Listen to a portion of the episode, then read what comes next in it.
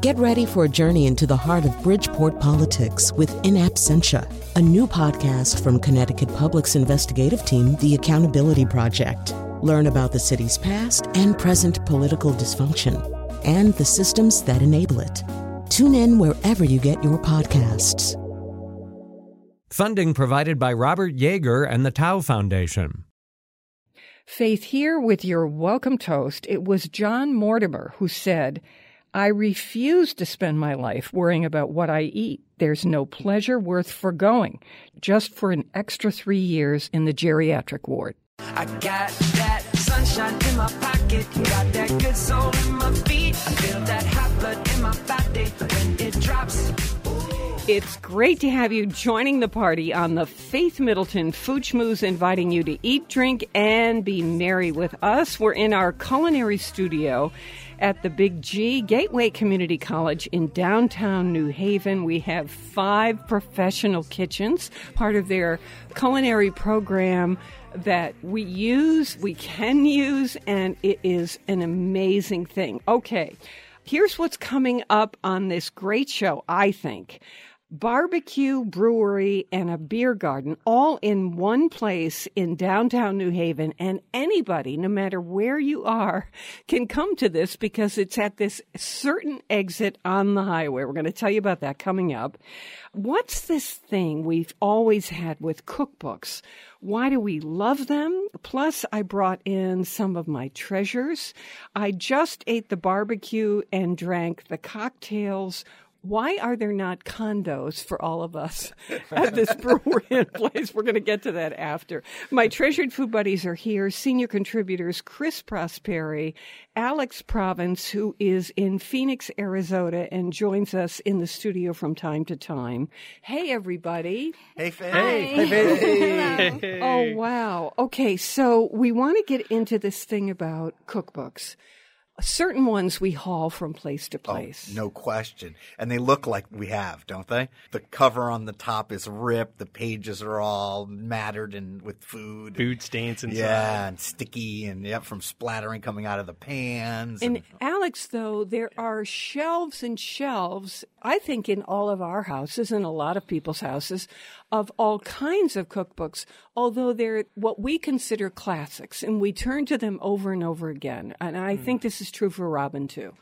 Then there is that unusual shelf where I don't care what I haul from the classics, this shelf has to go with me. It's like a t shirt you know, where you have these t-shirts that represent your personhood, your history, and you have to take that t-shirt. You cannot throw it away. You cannot give it away.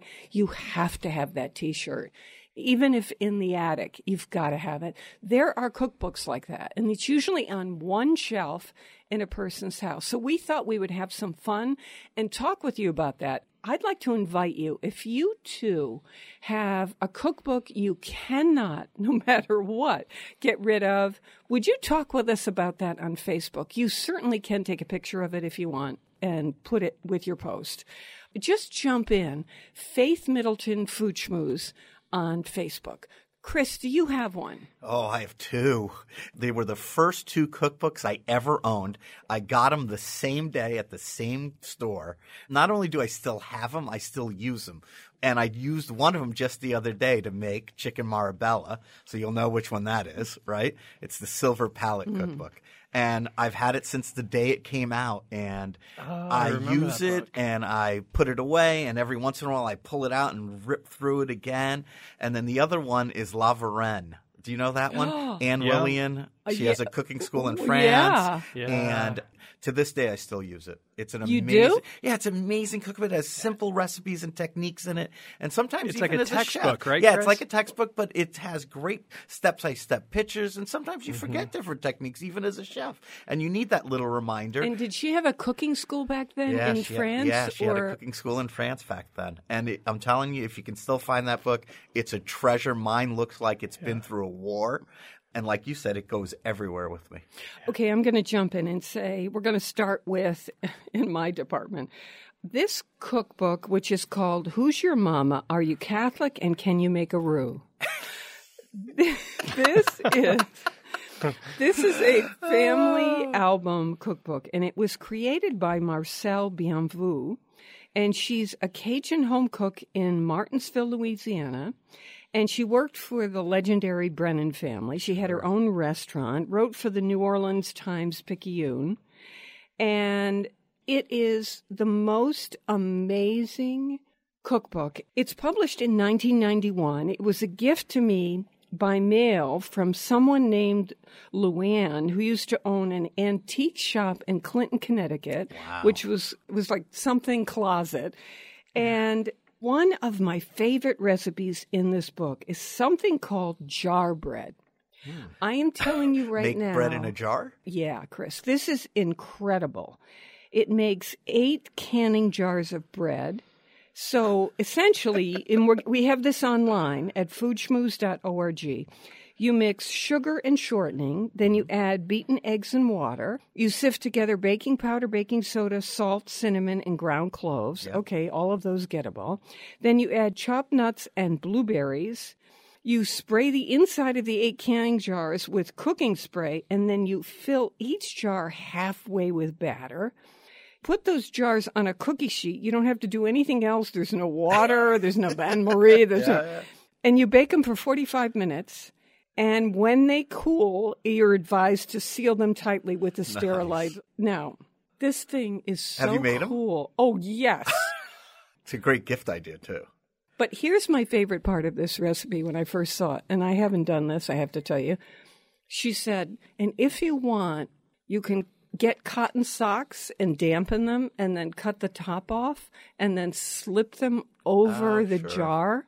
And that moisture helps create what a bain marie, you know, that what that water in the pan would do. Clean socks. Yeah, Yes. brand, brand new socks. Not, I not mean, ones how you've used. cool is that? I, I just thought. I have to Cheesy make this bread. recipe. That's a great recipe, though. Yeah, I it's will- at I, food, I think I it's could at try that. foodschmooze.org. I'm telling you, this is an incredible recipe. You have to try it. Okay, Alex, do you have one? Yeah, we have uh, the Lucy Wagner family cookbook. So Lucy Wagner was Matt's grandmother, who was the matriarch and this great baker. So his uncle Wayne Mitzner was able to take all the recipes, put it in this like red crepe paper you know, with the like typed out recipes, and it has this one bread that when Wayne makes it, it tastes like real French bread, and it's this no knead bread that everything goes in and it just sits for 24 hours or two days or something. Nice. and then all of a sudden, like maybe it's a week. no socks though. When it bakes, it has the huge spongy holes and texture, like Nice. like you know what you're doing. So he did a, a pretty remarkable job collecting all these recipes that would have been lost. But you know, it's not something that looks good on a bookshelf. Tell It- me it really- again, where's this from? Matt's grandmother is Lucy Wagner. She was a great baker. Yeah. So Matt's uncle collected all the recipes from her and bound them and then gave mm. everyone a copy of, of this family cookbook. I love that. Yeah, I really the do. best. So for the holidays, we'll pull out all these recipes. And the, the issue is, does anyone make it as good as Lucy, Grandma Lucy? And it's funny because some of the family members are actually good bakers, and then some not so good.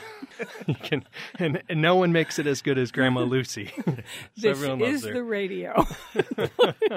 Okay. Sorry. I know, I love that. It's okay. And Jason Sobocinski is here, and everybody knows him from a restaurant in New Haven called Caseus and Ordinary and Black Hog Brewery and something else we're going to tell you about shortly that is so amazing that's happened in New Haven. But yeah, I have So a lot. Of, I have a lot of cookbooks. No, I I know have you a do. lot of cook. Yes, I have. I have those dog-eared ones that I use the most. Cooks Illustrated, but that's my go-to for home cooked meals that I'm doing at home. and I need inspiration. I go to to your boy Jacques Pepin. He's got that 15-minute meal one. That one's amazing. I know, I love that. too. Um, I've got a venison sausage cookbook. That's it. It's got venison sausage recipes. I don't. Wow. I don't find myself having lots of venison that often. It's like a teeny tiny repertoire at the Sobocinski house. uh, we don't. We, but I, those are the ones I go to read. I mean, I, I have the full set of the modernist cuisine cookbooks that someone bought for me for Christmas, and I'm they're in a case. Yeah. I don't look at those. No. Not without an advanced degree. Right? No, I, I, I This is you know, like having, I have two big copies of the history of Lincoln. yeah, exactly. I don't look at No, I'm not going to look at those. But the ones that I use most often would, would be my Cooks Illustrated. I mean, those guys. I've got Kenji Lopez Alt's book. That's oh, pretty epic as Oh, well. Yeah, I just- okay. Harold McGee. You I like know, the ones what that is give you this? Harold explanations. McGee, me yeah. too. What is this thing? Well, I'm interested in what you say. What is this thing that we all have about cookbooks? I sometimes think were there people in the cave days painting pictures of how to cook the mastodon, you know, or it's something Sure. about that over the fire. You hmm. bet they were. Well, last Christmas, my mother attempted to do something like what Alex's grandmother put together, I assume, and she asked everyone in the family to put up one recipe. And she put them together into a collection and she made a book and she passed it out. And every year now she's asking us for more recipes Hmm. and she's adding to that book. So we're going to have our own family cookbook that's growing every year, which is pretty cool. okay. cool. Tell me this though. What do you think is going on with us? I mean, you're documenting your family's history and people's interests. What is it that we have where we go out and buy cookbooks? I do it too. what is it about? It's a compulsion. I don't know. I've I got know, so but many it's of them I'll there never for look a at. reason. What is it? It's an expression of creativity attached to something that we love, which is to eat and cook. Is that it, or is there some other thing going on? Conrad. I get inspiration from cocktail books. So as chefs would see certain flavors being paired together in a cookbook um, that you wouldn't necessarily think of yourself, Yeah. you see somebody else doing something, and it encourages you to take the fork to the right and, and really expand your horizon on different things that you're not familiar with. So this is Conrad Meurice, and he is like the head bartender guy and director of the cocktail program at Bears in Hartford, West Hartford, and now New Haven. We're going to get to that in a, a little bit. Okay, let me jump in and say I have one that I've always loved because I'm a fan of old TV series. And this book, this is Aunt Bee's Mayberry Cookbook. nice. The Andy Griffith Show.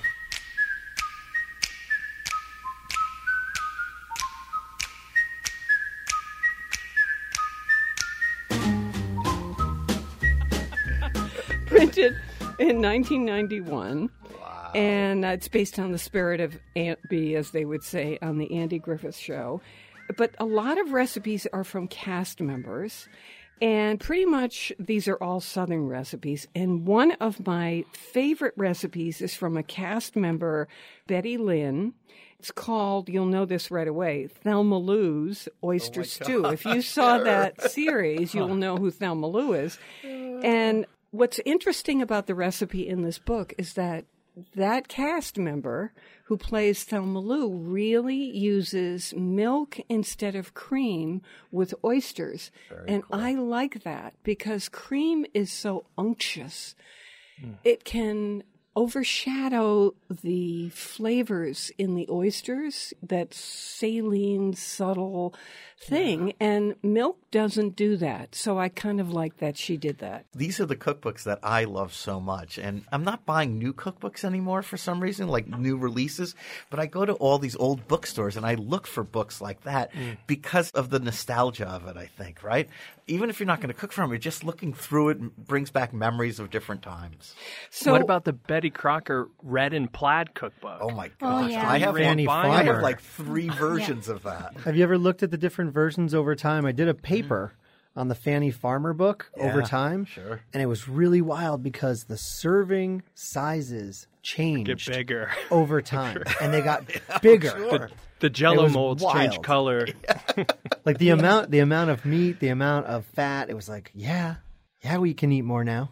I had these French bistro plates. Somehow I ended up with four and not six. So something must have happened. And I went online to order them and I looked at them and I said, Oh, that's not the dinner plates. this must be the appetizer plates. This must be the salad plates. and I went and measured my plates in the house and I thought, Oh my God, these are the dinner plates.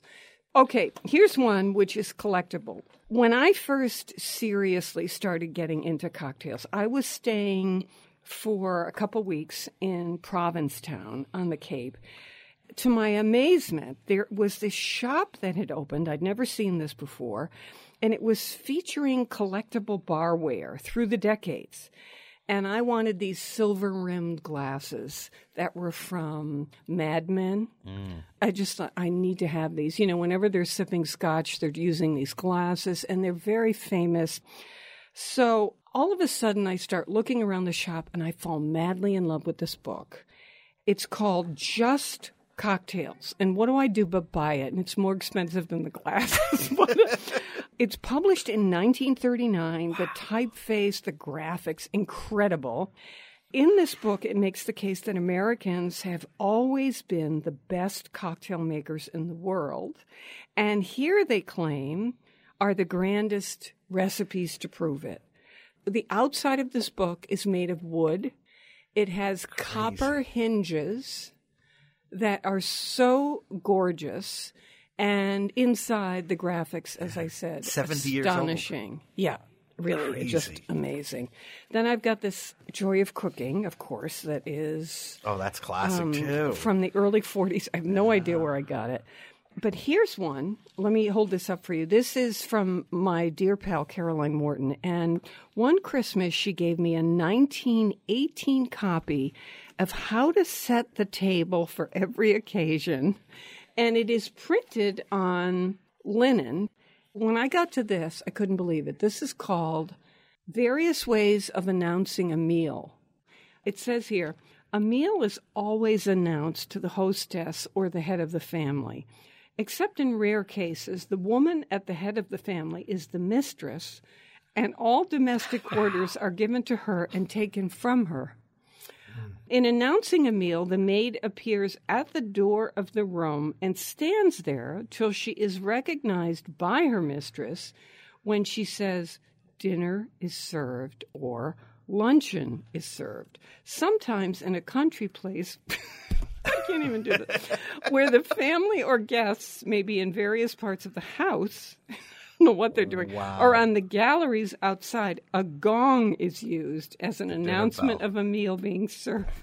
then it goes on about how breakfast is treated differently. And then it says at the very bottom two minutes before announcing the meal, the water glasses should be filled with water that has been iced. The glasses should be two thirds full of water, not more. Also, butter form should be placed on the bread and butter plate. And it goes mm. on from there. I thought that was so. It's very Downton Abbey. Yeah, it's from it? a different time.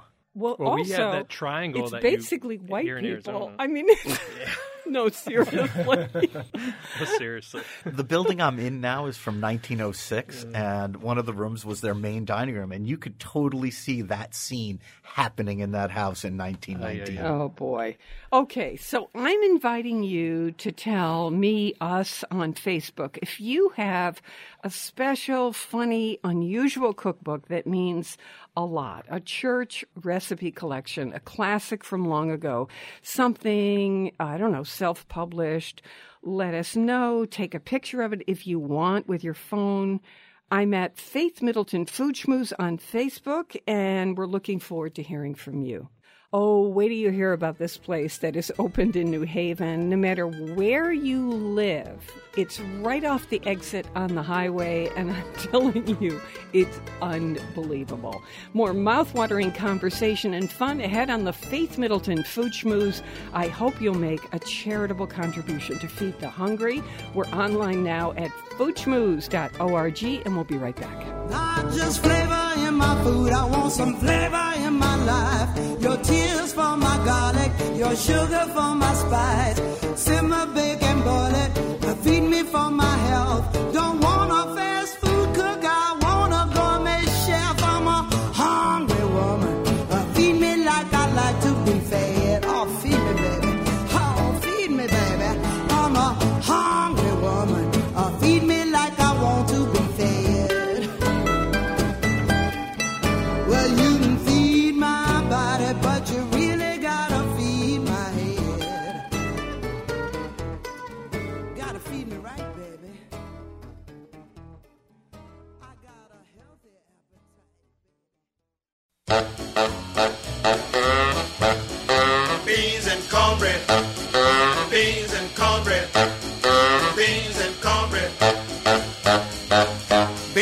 cornbread had a fight. Beans knocked cornbread out of sight. Cornbread said, now that's all right. Meet me on the corner tomorrow night. I'll be ready. I'll be ready tomorrow night.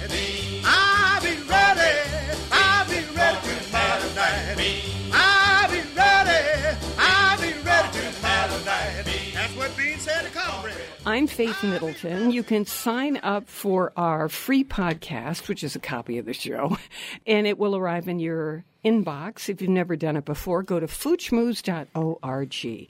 I'm with my treasured food buddies and more guests whom I love. We have Chris Prosperi, chef and co-owner of the new Metro Bis restaurant in Simsbury, Connecticut. They have just changed to a new location in historic building. Amazing. And we have wine broker Alex Province, who is joining us from KJZZ in Phoenix, Arizona. Sometimes he's in our studio here in New Haven. And our special guest, Jason Sobocinski of Olmo, which is a farm to table restaurant in New Haven where bagels will bring you to your knees. I mean, there's a lot of stuff, but that's going to bring you to your knees. Jamie the Bear MacDonald. We're calling Jason Jason the Bobcat. Sobocinski. Jamie the Bear MacDonald and um, Conrad or Rad Meurice, who is the cocktail person for this new situation that we have in New Haven. You must try this. I'm telling you. It's called Bear's Smokehouse at the Stack. The Stack is a kind of point for a neighborhood in New Haven, and it's right off exit six. You come off the exit and you take a right, and the restaurant is right there. This is the Bear Barbecue. I am telling you, it is unbelievable. We just had it on the show, but I've had it many times before. It's astonishing. They have a brewery and they have a beer garden. And this is all on James Street, technically, in New Haven. Welcome, everybody. I'm so glad you're here. Thanks for having us. Thank you. So, here's what I want to know. If you're doing a style of barbecue, what kind is it, Bear? It's a combination of Kansas City, Texas, Carolinas, a little bit of international flavors in there. Uh, you know, our, our rubs are- Connecticut. What does all our that mean? lu- rubs I don't know what all that means, but it means It's just it's a. I've traveled all over all around the world, and I kind these of are dark sauces. Yeah, pick, Like- pick stuff from each place that I thought was the best, and kind of integrate it, It into is one, one concept. amazing. If you had just the barbecue on a plate, even push the sauces to the side, absolutely amazing. So if you're a paleo eater, But you know what I was thinking when you were asking to define it? It's defined already now in Connecticut. It's Bear's Barbecue. it's it's not Kansas City. It's not Texan. It's not this. It's not. It's yeah, like he said, a combination of what he likes and what he's seen. We just know it now as Bear's Barbecue. Okay, so here's what I want you to imagine. You're coming down the highway, and let's say you're coming from the New York area. So you switch over from 95, and it becomes magically 91. And then there's an exit called 5. Okay, it's basically right there at the end of the exit. You take a right, that's it. You'll see this big stack. Okay, that's number one. Number two, let's say you're coming from the Hartford region or the shoreline in Connecticut. You get onto 91, and it's the same thing. It's exit number five. Why am I telling you that? Because there are 250 parking spaces in that parking lot. Why? Heaven. Why? Because they have a huge concert stage. Why else am I telling you that besides the barbecue and the cocktails and all the other stuff? because there is a lawn area between it all with all these special chairs. This is an unbelievable concept. Okay, so could it get better? Because Jason is about to open a huge beer garden in this place with those long tables. When I was in Munich, I did this, and it was so astonishing. We'd get steins of beer. Do you have steins? We have Jason? Stein. Yeah, we've got 32 ounce Steins. We've got 16 taps. You can Okay. load pretty much anything into a stein. We're we're, we're kind of limiting. from all over Connecticut? So we got we've got beer from all over Connecticut, and we've got a bunch of beer from Germany that we brought in too. Because this is we are trying to go for that German beer concept, and good old German pilsners really go They're good. well with barbecue. Clean, refreshing. Load it up on a big stein. Sit down. Get a pile of brisket. Tuck in. So, Bear, you're doing that kind of Kansas, Texas stuff. So, this isn't super sweet. This is everything. If you want sweet, you can have it. If you want something more earthy, you can have that too. You can mix those two sauces together, as I did. The cuts of meat, I'm just an admirer of yours in terms of the quality of meat that you get. How long do you cook this stuff for? It depends. So, like, say, like the beef, whether it's brisket or beef ribs, those go for about anywhere from, say, 15 to 18 hours. Pork, which we use uh, bone in pork butts. If you're a barbecue person as I am, when I say these words, like me, you too are going to fall to your knees. Burnt ends. Burn ends are, are, are a traditional Kansas City item. That if, if you want to talk about Kansas City barbecue, it's burn ends. That's where they originated from. what does that mean? It's a part of the brisket. It's the deckle of the brisket. So, say you have a 14 pound brisket. You have a part on it that is a little bit more. I'll call it well marbled. It's uh, a lot of flavor in there, but that's only about two pounds of that whole whole entire brisket. And say somewhere like in Texas, they would just slice that and they call it fatty brisket Yeah. um, which is fantastic. But the name. in Kansas City, what we do is you cut that, that we call it the point. We cut the point off. You season it some more. You smoke it some more. You cube it up. Get let it get a little crusty. So it's we call them like meat candy. It's like a meat M and m So it's a little bit crusty on the outside. It's nice and soft on the inside. Put that on his Meat mac and cheese, Faith, and it's, Yes, exactly. it's- yeah, it, that's it. put you're it you're done. bowl. So, so Yeah. just Big before the bowl. show, they brought us sweet potatoes and Aye. broccoli, the smoked turkey, which Oh, was heaven. astonishing, and the brisket. So, Jason Sobocinski, I know you're going to be doing all these different beers there that you're making at Black Hog Brewery in Oxford, Connecticut, and you're known for that. I want to hear about this concept from the two of you about this idea of the beer garden. it's the whole atmosphere of being outdoors. So the the history of the beer gardens, where the German brewers would have to take beer out into the forest, and they would bury the beer in the forest because the trees would provide shade, and so it would be like a cellaring. It would be a cooler spot, and they would dig the beer up when it was ready, when it was fermented out, and then they would think to themselves, "Well, why do we have to carry it all the way back into the city? Let's just drink it here." So they had people come out, and they would dig it up and have a Really? beer garden, and so It's like a treasure. Exactly, exactly. You've planted the beer and now you're harvesting it and you're drinking it. And so we we have this amazing outdoor space. It's got an outdoor container bar, so it's a shipping container that's been converted into a bar. This is really wild. And we've got these really awesome long tables. They were built by a, uh New Haven local blacksmith and they're absolutely beautiful. And the atmosphere is going to be really chill and fun, and there'll be tons of Lights beer, and- lights, and heaters, so we can open as soon as possible. You know, there's still some snow on on it a little bit here and there, but we're going to get there. Um, but the concept of the in-house brewery is not just to brew our own beer because there's a lot of beer out there right now. I didn't know if you've noticed that. Um, so we want to do something different. We want to invite all of our brewer friends, and we're planning on doing collabs. So I've got about a year and a half worth of collabs. Oh, we're talking up. about collaborations. We're talking about the- collaborations. So we're talking And about the cool speak. yeah, we're talking about collabs. You got you know like Took me rad. second, you know. I'll be honest. Sorry, Alex. There's not that many wine collabs going on anymore. But in the brewing community, brewers like to get together and they like to brew beer together. So we've lined up collaborations with New England Brewing Company, Allagash up in Maine, um, Wow. the guys at Five Churches who just opened up. The, the list Newbury, goes on and Connecticut. on.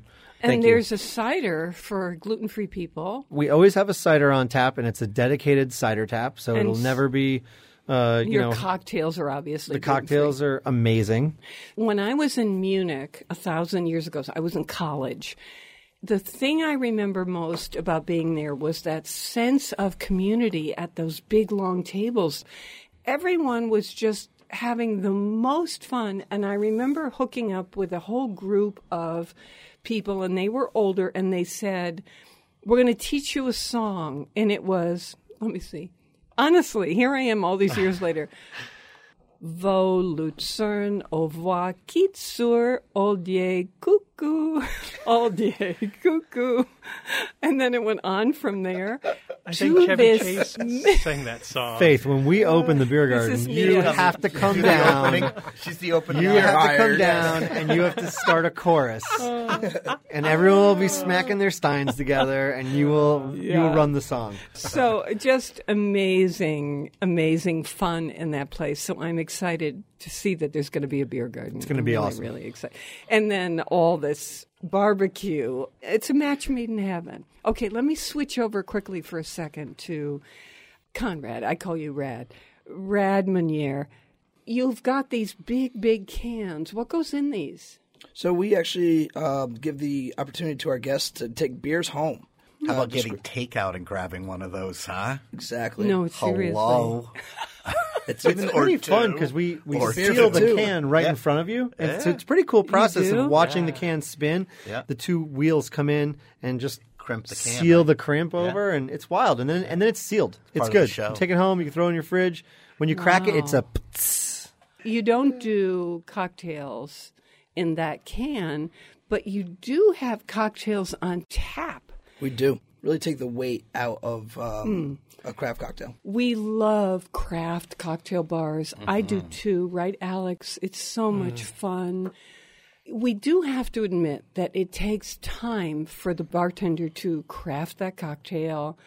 And then there are people ahead of you, and then other people are behind you, and then it has to be delivered, and the place hmm. is busy. And, you know, that's a thing. I even get impatient sometimes. No. It, Yeah. could, it could become a lengthy process to get a drink.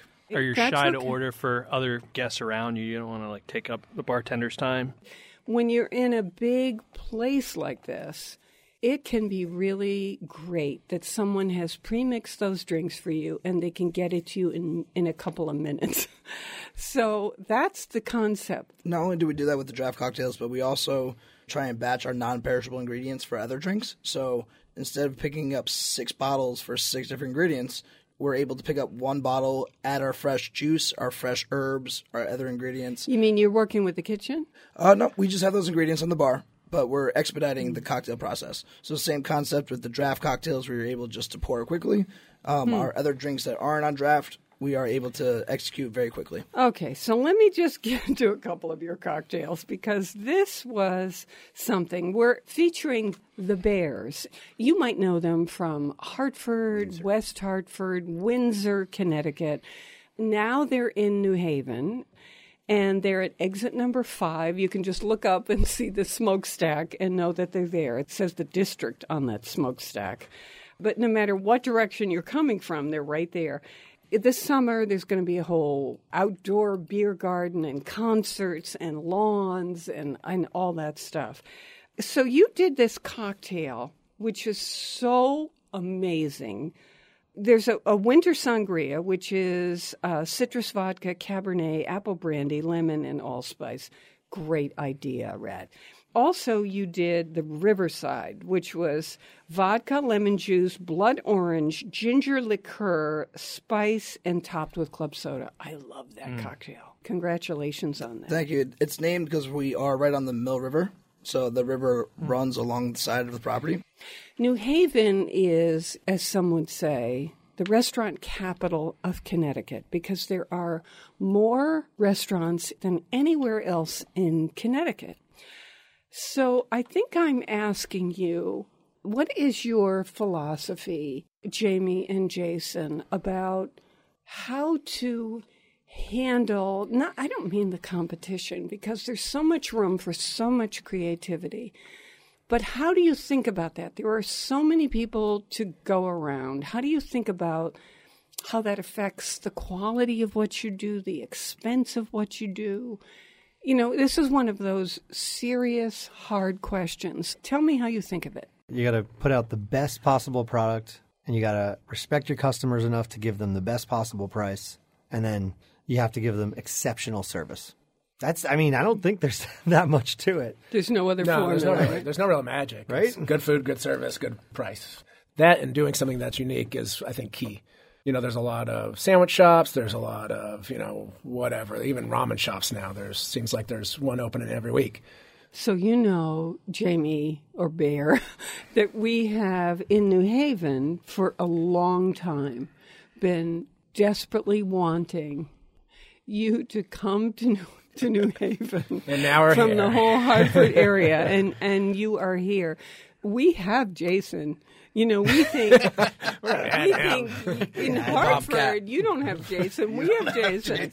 Hey, well, but you have Hartford you little have bit. Jamie the bear, and then we think, oh, what if we could put these two together? And here it is. I think he's being modest though, because honestly, Bears is is his institution in Connecticut. And it's not just the barbecue, it's the fact that he's part of the community, he's part of the restaurant community, and he gives back so much to the communities that he's in. In Hartford, he's done so much as well. I know, Yes. you know, we live part time in Hartford, and people love Jamie there. I mean, he's done so so much. He's really part of the community, and has taken a lot of chances and has really changed stuff. Hey, Done some uh, and really good work. Alex, I think in reference to what you're saying, Jamie's philosophy has been to pay every single person in the restaurant, from dishwashers all the way to cooks, at least $15 an hour. Wow. And that is a step toward making a middle class. I was so touched when I heard that you did that. So good for you. Yeah, no, it's it's just our way to give back to our employees. That without them, It's like profit sharing. yeah, right? without them, we wouldn't be where we are. and it works for you, right? Oh, absolutely, absolutely. We've seen you know increased efficiencies. You expect them to know, work hard, though, Yeah, right? no, yeah, oh, it's, yeah. it's not for nothing. You know, we they work very very hard, but at the end of the day, you know, is it a living wage? No, it's not quite there yet, but. Hmm. It's a, a lot better than Hmm. We're say normal, you know, normal restaurant work. See, that's what I was trying to say. Going to Bears is not just a restaurant. It makes you feel good eating there because you know he does so good for the communities that he's in. Maybe that's why it tastes so good. There's Yeah, a lot the of good karma in really the barbecue too. sauce. It's good for your soul. All the good good love. for your soul, right? You, Or and it could feel just be good barbecue, though. Too. Happy with that. This is an amazing addition to the New Haven community. Thank you both so much. Thank Thanks, all Faith. three Thank of you. you. Yeah, thank you guys. Thank you for having us. Thank you. We love the logo. Please support your local food growers and food makers. If you want an on demand podcast of the Food Schmooze Party every week and to find all of our recommendations, go to foodschmooze.org and we'll be right back. What's my problem? Too much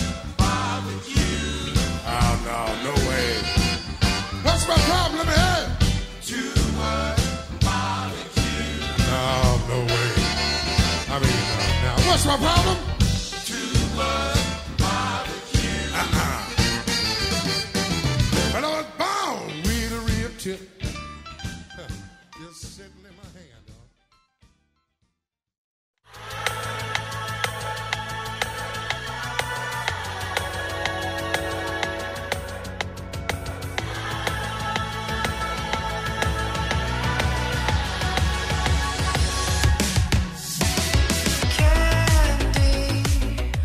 Is the Food Party offering the richness of life and coming to you in Connecticut, Rhode Island, Massachusetts, and New York, including Westchester County, the east end of Long Island, and the Hamptons, of course.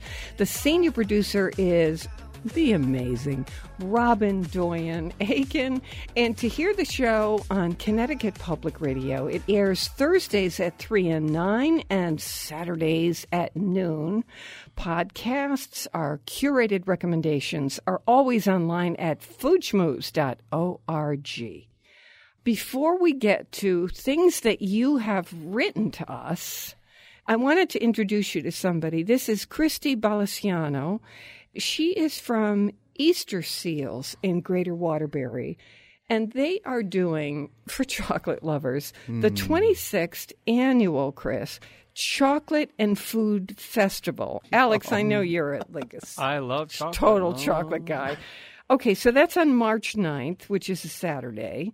It's in Naugatuck at the event center. But the point is, When I was looking at this, they wrote into us, and I oh. thought, you know what we have not done in the longest time is talk about, Chris, what Easter Seals does. Oh yeah. Mm. It's Yeah, so yeah. important. Yep. So, welcome to the show. Thank you. Kristie. Thanks it's for having me. great to have you here. So, how would you put it? What Easter Seals does? Easter Seals is a resource for all people and families that face disability every day. Well, what kinds of things would hmm. that be? Could be anything. There are hearing disabilities, there are physical, mental disabilities, any kind of disability. Easter Seals is a resource for those people and those families. Before we get to the chocolate, Alex, Chris, and Robin, this is the thing for me where nature is so amazing and something is born into nature and it's not necessarily, you know, what we call perfect. It has some challenges. If you're the parent or the family member of someone with this great challenge, what do you do? And that's where an organization like Easter Seals comes in. That's really what the reason I'm doing this. I just thought, how many people do I know whose kids have this thing? And Easter seal helps. We have all kinds of programs that we offer um, at Easter Seals that help all kinds of people that have different kinds of disabilities. We have programs birth to three. Our patients start at age zero and they go all the way up to age 105 at our Center for Better Hearing. Wow. Yeah, we have programs that Amazing. help. Why am um, I thinking it's just kids? No, it goes all the way through age 105. Wow. Yeah. We have programs that help young adults who face challenges finding a job, and we have employment and community services that help them you know, learn the skills of trade and and do meaningful work every day. Mm-hmm. And these individuals are so happy and they don't sit home every day and they really have a purpose and Yeah, it really is very rewarding. So, what do you do? I don't blame you. You have a chocolate event, chocolate and food. As we mentioned, this is in Naugatuck on March 9th from noon to 5. What's the chocolate element? People love chocolate and they love to eat and they love to sample. So we have created a fundraiser right around it. it is our largest sampling event of the year. Anyone can come in and they can sample delicious chocolates and candy apples and Does people donate it or do you have to buy it? we have vendors who are coming in. We have over 60 vendors who will be there sampling their products and they So will be bakeries and chocolatiers. Yes, absolutely. They will be cool. um, when you walk into the building and you smell that chocolate smell. It's just So- incredible. So, this is good for them, Kristie, right? Because we sample what they have. Then we think to ourselves when we try it, I'm going to go there to their store. And at the same time, they are doing good for Win-win. all of your clients. It's just a win every which way. Not only can you go to their store, but you can also purchase on site. Chocolate for the car ride home. Exactly. so we have uh, caramel apples, and we have fudge pretzels and truffles and Hot chocolate? Hot chocolate with Smirnoff. Yes. Mm. Adult hot chocolate. I mm. know it's the perfect season for hot chocolate and a little touch of alcohol. Go to foodschmooze.org to get the link to reserve your tickets for the Easter Seals chocolate tasting chocolate and food. A hundred percent of the proceeds go back to Easter Seals to support our programs and services. Oh, I like that. Amazing work, amazing purpose. Yeah. And you get chocolate. and really enjoy yourself in the process. Saturday, March 9th. Thank you, Kristie. Thank you so for, much. For what you do. Bye bye bye. I'm with the Food Schmooze gang. We have Alex Province, Robin Doyen Aiken, the amazing producer and also a participant on the show. And we have Chris Prosperi of Metro Bis Restaurant in Simsbury, Connecticut. Hey, let me say an email to all of you. A woman writes in, and this is Michelle Tessier, and she says, I may have missed a show featuring the Instant Pot, but I don't think so. I hope you will do one on the Instant Pot. I got one for whatever holiday, And she said, I just made meaty baby back ribs on my first Oh. try, start to finish, in under an hour. Love that. Now thing. that can take several hours, and um, so a few minutes for the dry rub. Then she put it on pressure, the instant pot, and whatever. I don't have an instant pot, so I can't testify.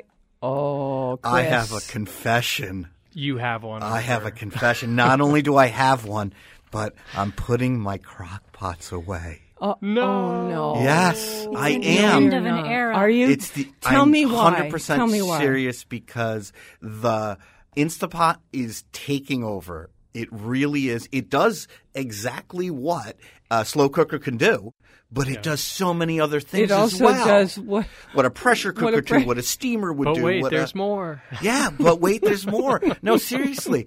I got one for Christmas. I brought it into the restaurant. We use it almost every day. It is life changing. It is I and I don't say that lightly because You're there's going to be a tag I should sale. give up Yeah. my slow cooker and get it Is it Instant- easy to use? It is so easy to use, Alex. an and instant pot instead of my slow It cooker. It is a slow cooker. It is a pressure cooker. It is a, a steamer. That's the cool thing about the Instapot. It can cook things fast. It can cook things slow. It makes rice. It does everything that. Uh, Oh, boy. I'm telling you. And I have a lot you know, of crock I, I mean. I know. I just I don't have room for more items. I But and so I said, I'm Oh, sorry, you people. ha- I I can't. don't know. you're saying Yeah, I I, should know. give up. I don't Here know. They're comes cheap though, right? They're a little. They're they're a little bit more, but not if the not if you consider they're taking the place of you know basically three, if not four different. This cooking must items. sound so ridiculous to many people because they've had them forever. Yeah, they've been around for years now. But I'm just like, oh my god, I cannot fit another Okay, thing you know in what? my kitchen. I will make something in my Instapot and You bring it in. will? Yeah, I'm telling you. What are you gonna make? Me. You tell Okay. me. I can do Are we so making- many things in it. Make the I've barbecue made, ribs. I've made stews in it. I've made soups in it. I've cooked octopus in it. I made bean chili No. in it. I've I, we use it. Does for it brown things? So, oh my god, it browns things. It you can It saute. does? You turn it on if you're going to make a stew. You can turn it on to a high setting and brown your meat and your vegetables, and then turn it on to low. Or Do you have to turn- be kind of an engineer type No, it's person? So Yeah, easy to use. It has Can I use it, Chris? Yes, you can you use don't it. have one, Alex. Yeah, Alex, I'm telling you, you got to Mm. try and get one. We have so many things. I was reluctant to get another, No, but, this Chris one, is convincing This one's me. replacing other things, so this isn't taking up more room in your kitchen. This is making more room in your Here kitchen comes because it Don't you- literally. Remember, we all years ago bought the I sh- bought the slow cookers I at have- tag I have sales. 30 Here we of go them. again. Here come the ta- here come the slow cookers at our tag sale. Oh, I'm gonna. I think I may have to sell them you all like, at once. Yours are like named Chris or I something. named. They're like my kids. Are there but are there levels? different sizes? There's- But that's it. Hmm. If you have a big family, you get a bigger one. If you have a smaller family, you get a smaller one. It's as simple as that. How about for four people? Where would you go? Yeah, I would get the smaller one for four people because the big one, I've done stews for eight to ten or twelve people in the big, big one. Yeah. Wow. So Yeah, let's telling you. promise our listener Michelle right now that we are going to have a segment Okay, and a whole co- an instant Yeah. pot cookbook will feature. Yeah. I know a couple of authors. I that do want to come too. in. Close So- by. That's right. Yeah. So we will be covering this topic in great detail. Um, I just have one more so thing. she writes, I just want to say to Michelle, thank you so much. I love the show no matter what. But would you really ahem, devote a show or two to the recipes for the Instant Pot? Okay, Michelle, we're going to do it. Okay, and I'll give you Oh, one more before we go. You Oh, ready? I wait, wait. One more before you go. this. You ready? You can take things out of the freezer, put it in the Instant Instapot, and cook dinner. And that's Just- all I'm going to say. We'll leave it at that. It does everything for you. It's Does it make ice cream, Chris? Frozen? yeah. It, it just that. We'll leave it at that. And I'm telling you, All it's, right, we're it gonna- is- I've I've not I've I've not said anything. here. Robin has said she's got the books to go with it. All right. I've not said anything because I Alex, you feel and I are going to learn. We're going to Yeah. listen and learn. We are so behind. All and right. for me to say I'm getting rid of the crock pots. I, I'm crying. a that's little bit. impossible. I don't know.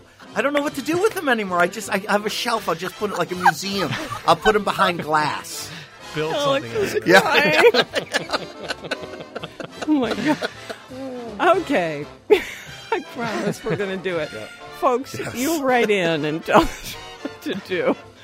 We're on Connecticut Public Radio Thursdays at 3 and 9 p.m. and Saturdays at noon. Weekdays, listen for my 60 second food schmoozes and never eat more than you can lift. In New Haven, I'm Faith Middleton.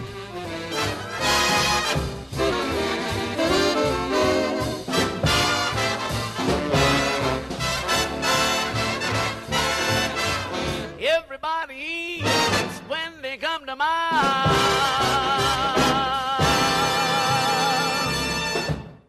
Hey, don't want the party to end? Well, neither do we. Talk with us anytime online at foodschmooze.org.